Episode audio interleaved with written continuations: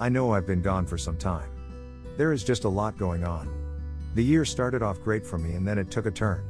I'm pretty sure you know about the COVID 19 and how it's impacting families around the world. My family was not spared one bit. January and February was going so well. Then March happens, my job started figuring out plans on how to teach students from home. Boom, now we are working from home and I have all this work I need to get done. So, I get it done, and not to mention I was just grateful to just have a job. With businesses closing left and right, I was motivated and ready. April comes in like a tornado that is ready to take any and everyone down. I lose a total of five people in one week. Literally, was a walking zombie. One of my toughest losses was my grandmother and great aunt dying just in 1 hour and 30 minutes apart. What was even tougher, I couldn't even go to the funerals because of COVID 19. I sat helpless on the sideline. Dealing with the loss of my loved ones and still working because my job made it clear that if I wanted a check, I had to do the work. While dealing with the losses of my loved one, I was still working very hard to complete the workload that was given to me. Every day, I would cry a little, type a little, and repeat. It was a mess. I was a mess.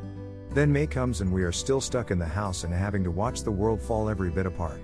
COVID 19 killing thousands of people, and my city is the epicenter of it all. We are now on an official lockdown, but not really. Every time I step outside of my house, I have a mask, hand sanitizer, and gloves. As soon I come home, I throw my gloves in the trash, wash my hands and strip my clothes and hop in the shower. Repeated that process so many times I was starting to think I was going to run out of water. June comes and everyone is enjoying the summer weather and things start to seem like everything is back to normal, except it's really not. Now the other half of the world is literally suffering greatly again. They have lifted the stay at home order, but I'm still enjoying the comfort of my home. Though NYC is not the epicenter anymore, I still feel for my family and myself that I love truly beyond measures is that we should continue to social distance. July. The question on everyone's mind now is will schools open in the fall? Parents have to get back to work, teachers are just sitting and looking at four walls.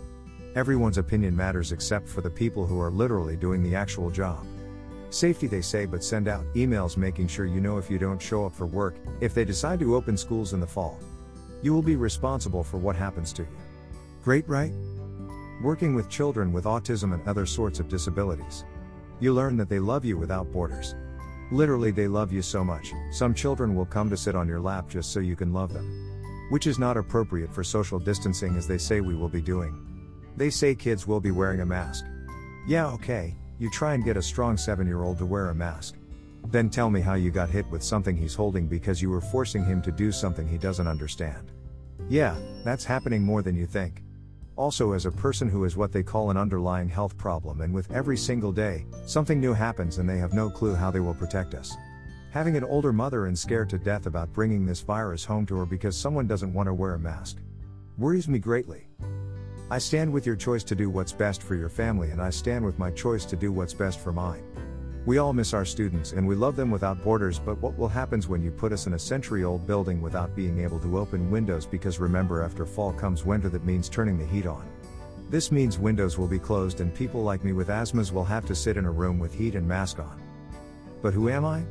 Just so we are clear, you do what's best for you and yours. Stay safe, world.